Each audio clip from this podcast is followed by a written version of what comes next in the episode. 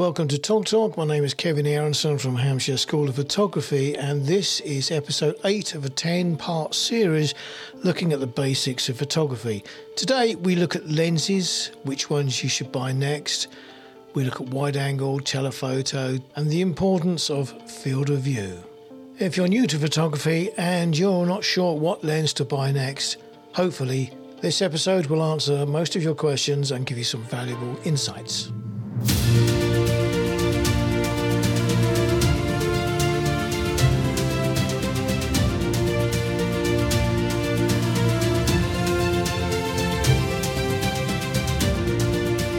Comes a point where you've had a camera now for a little while and you want to kind of ah, take your photography to the next level.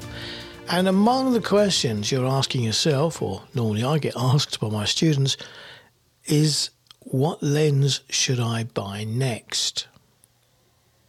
Most cameras come fitted with what they call a kit lens, and typically uh, they're a zoom lens and you have a range somewhere between 18 millimeters zoomed all the way up to 55 millimeters. The 18 to 55 is a very, very common standard lens. But it's limited because it's a low quality lens. The optics aren't very good. It's made of poor materials. It doesn't open up particularly wide in terms of maximum aperture, so you can't really use it in low light.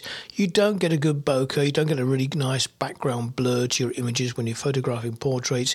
So it's a fairly limiting lens, but it's a good lens to get started with because it provides a broad range of focal lengths all the way from 18 millimeter all the way up to 55mm. Now then, what lens do I normally suggest people buy next? There's no hesitation here. 50mm. The 50mm standard lens is the lens we should all be going to. But before we go any further, I think we need to just look at the 50mm lens and ask ourselves why is it called the standard lens? Well, it was back in the days of the 60s and the 70s and possibly in the early 80s as well. When you bought a 35mm film camera, if it was an SLR, single lens reflex with interchangeable lenses, then you can pretty much be assured that the lens that would come fitted with it would be a 50mm lens. And it was a good lens because it saw roughly the same field of view as our eyesight. So it's about 46 degrees across the diagonal. So looking through it was quite comfortable. It had the same perspective as well. So 50 millimeter was a very comfortable lens to work with. It was easy to acclimatize yourself to it. It was called the standard lens not just because it came standard with all the new cameras, but because it also represented the standard of human eyesight. But more so than that, it was also the standard by which other lenses were measured. Now, what do I mean by that? Uh, if you were to draw a line in a graph, a horizontal line representing the 50 millimeter lens, all lenses with a focal length less than 50, so common lenses would be a 35 millimeter or a 24 millimeter, possibly a 15 millimeter, all less than 50 they would end up with a much wider field of view. You'd see more image. So if you were to take a picture with one of these lenses of a, a, beautiful landscape scene, you'd get more of the landscape in the shot. And because you saw more, there was a wider field of view, and these became known as wide angle lenses. So by definition, a wide angle lens was any lens with a focal length less than 50. Now, it's, it's not exactly right there because really what you should be looking for, rather than the focal length of the lens, is the field of view. So, if a 50 millimeter lens sees roughly 46 degrees of picture, then any lens with a wider field of view than 46 degrees is going to be a wide angle lens. And these are perfect for landscape photography because obviously you can see more of the landscape. Now, what if you went above that imaginary line, above 50, and you went to 85 or 135, which is a, both of which are common portrait lenses, 200 millimeter, 300, 500 millimeter. These lenses are called telephotos. These lenses are longer than 50 And usually they're much longer lenses physically as well, some of them very long and very heavy. And these will magnify the image a lot, but their field of view gets steadily narrower and narrower. And when you've got very long focal length lenses, really over 300, it's like looking through one of those tubes in the center of a toilet roll, and you get a very limited view of what you can see in front of you. So, with telephoto lenses, which magnify the image, your field of view is quite narrow.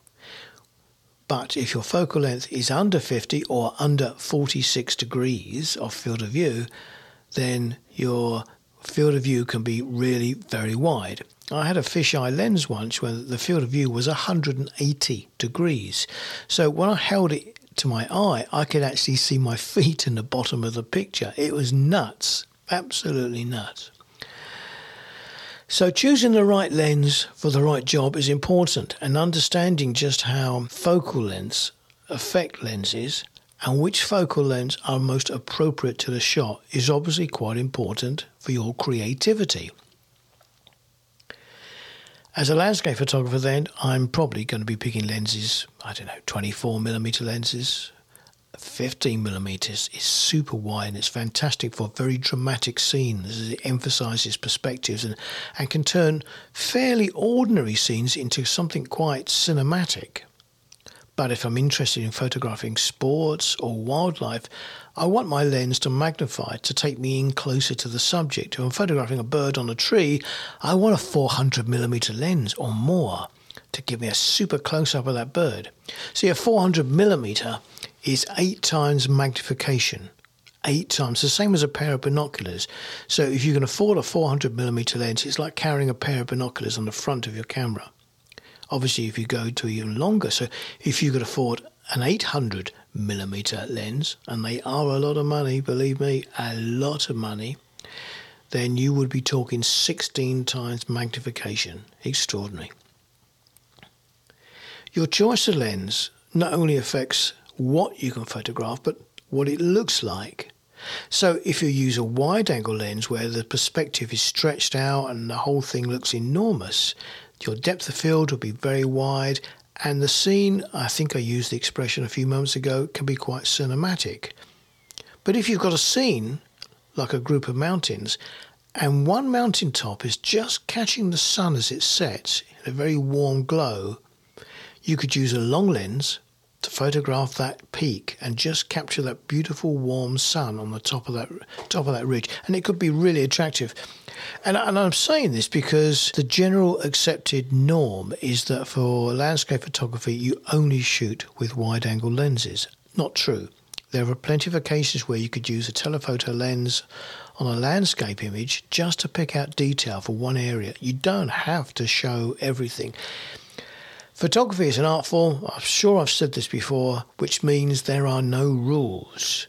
So there are kind of rules while you're learning, so you get into good working practice, but the more confident you get and more creative you feel, the more you can break those rules to become even more creative. But what about shooting portraits? Now, traditionally, portraits have been shot with lenses with focal lengths of around about 85 millimeter I like the 135 millimeters, my chosen one. The telephoto lens narrows the depth of field to give you a soft background, so you get a really good bokeh in the background. Bokeh is the out of focus blur in the background of the photograph. And it's quite common these days to photograph people with a nice bit of bokeh because we like those shots of people where the background is blurred. Hollywood is always producing movies where, uh, as they've got actors talking, the background is very soft behind them. It separates them as a subject from the background, and it's attractive. But you don't have to shoot portraits with long lenses and get blurred out backgrounds. It's only one way. It's quite possible to take a photograph of someone, a portrait of someone, and actually have the whole scene in sharp focus. Now, typically, this would be maybe an environmental type of portrait or maybe a candid street photography type of portrait. And let's just say, for instance, that you commissioned by a local businessman to photograph him in his factory. You might want to get him and maybe some of his co workers. You might be talking to them. You might want to see the factory and all the machinery, all in perfect focus, in which case here you're taking an environmental portrait where everything is sharp because the background behind your main subject tells as much about them as his face or her face. So, environmental photography would not be necessarily looking to have a blurred out background, but family photographs and maybe working with models and so on, it's quite acceptable to have the blurred out background. In fact, it's a, it's a preference. People like the blurred out background. So, what am I saying? What I'm saying here is that you don't have to use a long lens for portraits, but when you do, you get cracking shots. But to be fair, you can get cracking shots with any lens. I guess this is one of those sweeping generalizations, and I do like to use sweeping generalizations. And usually for portraits, you use a moderately sized telephoto lens. For landscapes, you use a wide lens. But both of those rules can be broken. So when you're asking yourself, okay, well I've got I've got my kit lens, my 18 to 55. What do I buy next? The answer is as it is for all the questions that are thrown at me, it depends. It depends what you want to photograph, and it depends not only what you want to photograph, but the style of your photography. So, if you want to shoot pictures of people and you want to get blurred out backgrounds, then you really ought to be getting a longer lens and preferably one which opens up to a reasonably wide aperture so you can soften out the background a lot easier. And the 50mm is still, in my opinion, the first lens of choice if you've got a full frame camera. And if you remember from an earlier session, a full frame camera is a camera where the digital sensor is the same size as a 35mm negative. But here is the interesting thing just to consider. Most amateur photographers don't have full frame cameras. Most have crop frame cameras where the the sensor has been cropped in size, reduced in size to make it smaller and therefore more inexpensive to produce. And that sensor, because of its small size, has a magnifying effect on all the lenses that's put on it.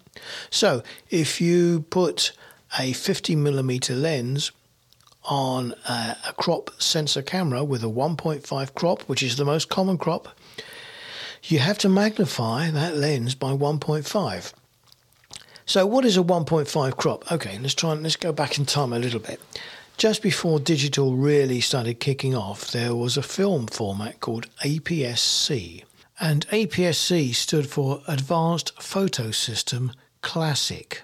APS-C was just one of the three formats that you would get in a camera able to run the advanced photographic system. So you'd buy a camera which ran APS, and you could usually pick between a, like a wide panoramic view or a square image, maybe, or maybe a shape which was smaller in size than a normal 35 millimeter negative, but had the same kind of screen ratio of which is about two to three, two down one side and three down the other.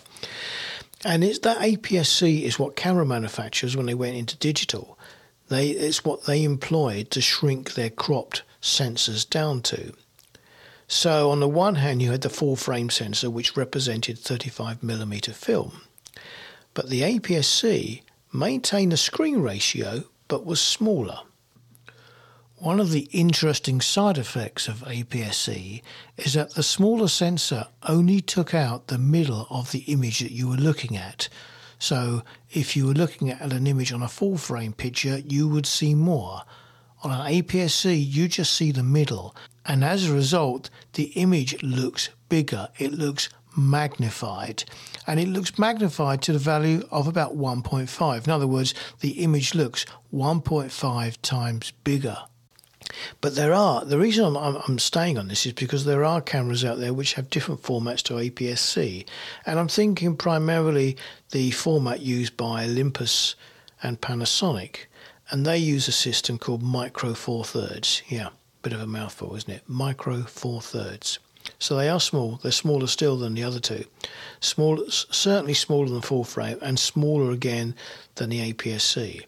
And they're so small um, that the magnification effect is not 1.5, it's 2. Let me explain. If you've got a 50 millimeter lens and you put it on a 1.5 APS-C sensor, that 50 millimeter lens, whilst it has a focal length of 50 millimeters, when you put it on a 1.5 crop, there's a magnification effect equivalent to that 1.5.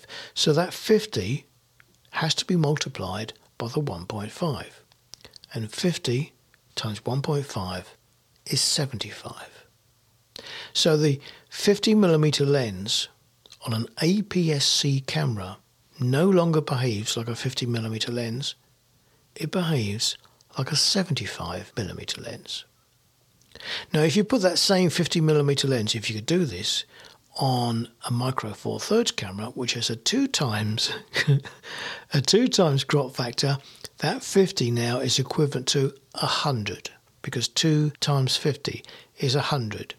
So 50 on the APS-C is 75 mil, 50 on a micro four thirds is 100 mil.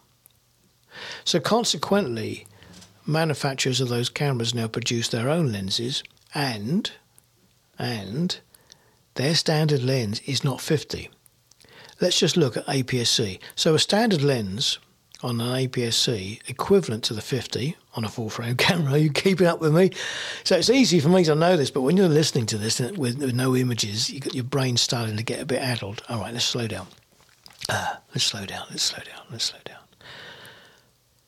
APS-C, APS-C camera, because of the 1.5 crop, will multiply the effective focal length on any lens by 1.5.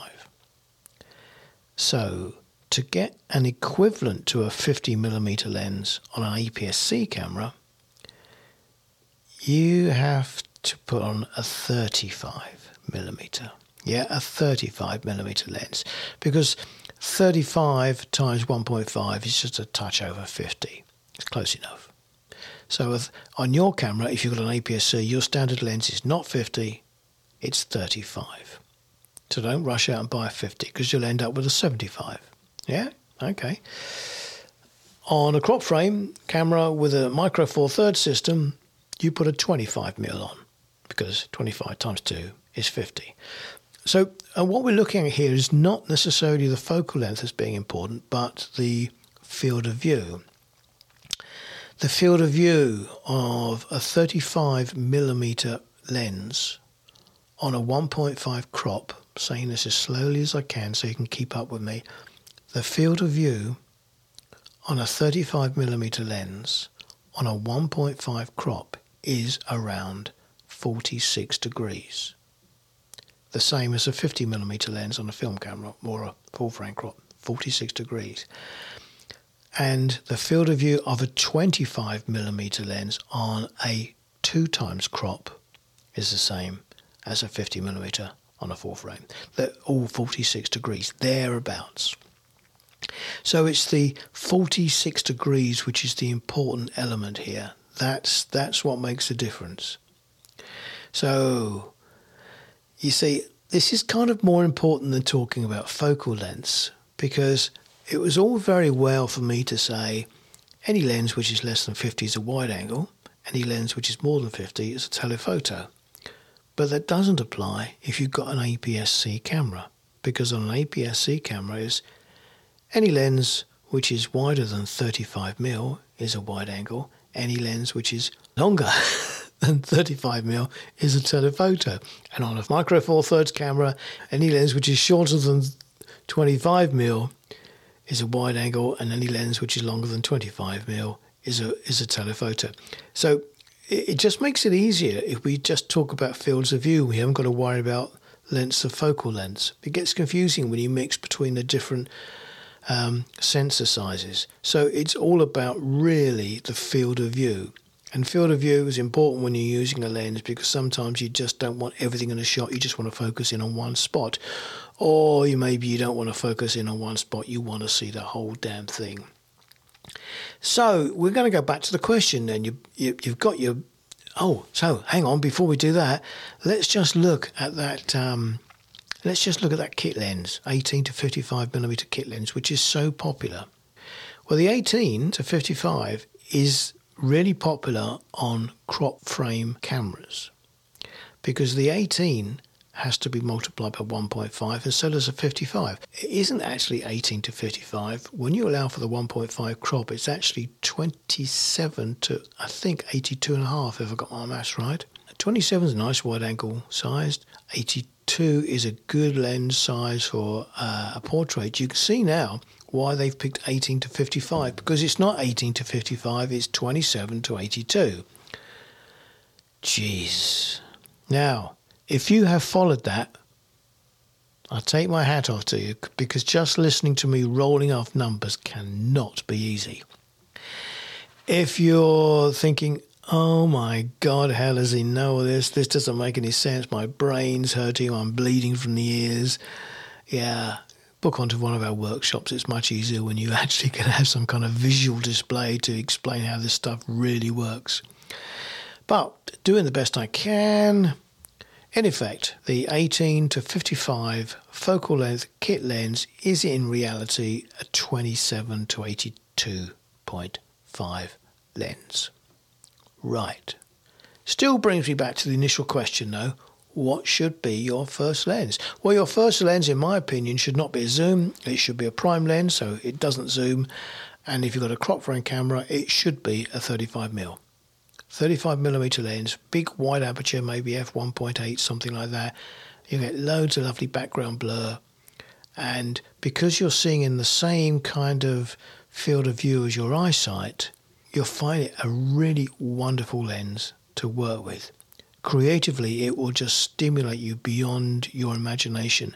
What are average shots with your kit lens will become amazing shots with that particular lens. If You've got a micro four thirds camera, so if you've got a Panasonic camera or an Olympus camera, then you would be going for a 25 millimeter lens. That's your standard lens. Beyond that, then it really depends where you're going to be getting into wildlife, whether you want to go into landscape photography or whether you want to shoot people. And shooting people is an easy one, 85 mil, something like that, 135 if you can afford it. I love the 135 length. Um, but of course, on a crop, 1.5 crop, that's not a 135, it's a 90 millimeter. oh gosh, it gets so complicated. Just remember, it's all about uh, fields of view and oh yeah. Yeah, I tell you what, just book a one of our workshops. It's so, so much easier when you're face to face and showing someone with examples and illustrations. Listen, I, I, I kind of get it. Um, this is a tough one. This is a tough one because it's kind of got a bit technical, in fact, very technical. And I've said on numerous previous Tog Talks that there are some things which are just difficult to explain adequately without having any kind of images to demonstrate the point. But if you stuck with me so far and you've kept up, then uh, full marks to you. You've done extremely well that has really only kind of scratched the subject on lenses. It's a big subject, but you know we've gone on quite a while. I've waffled quite a bit, and um, I think it's time to say, see ya until the next one. Tog Talk is sponsored by the Hampshire School of Photography. We have a training centre in Hampshire, which is in southern England, and you're welcome to visit our website, which is gohsp.com, and look at all the different workshops we run there for photography, from single one day courses through to one year courses, master classes, inner circles, private mentoring, and so on. And of course, there are courses on Photoshop and Lightroom. My name is Kevin Aronson. I'm a professional photographer and I've been behind the camera now for about 52, 53 years. I run an online blog called The Photography Teacher, which contains tips, techniques, and video tutorials to help you with your photography and editing skills. So, when you combine the training centre, the blog, and this podcast, I'm hoping there's enough material out there to help you grow your photography to where you want it to be. Thanks so much for listening to this episode of Tog Talk. I look forward to you joining me again at the next one.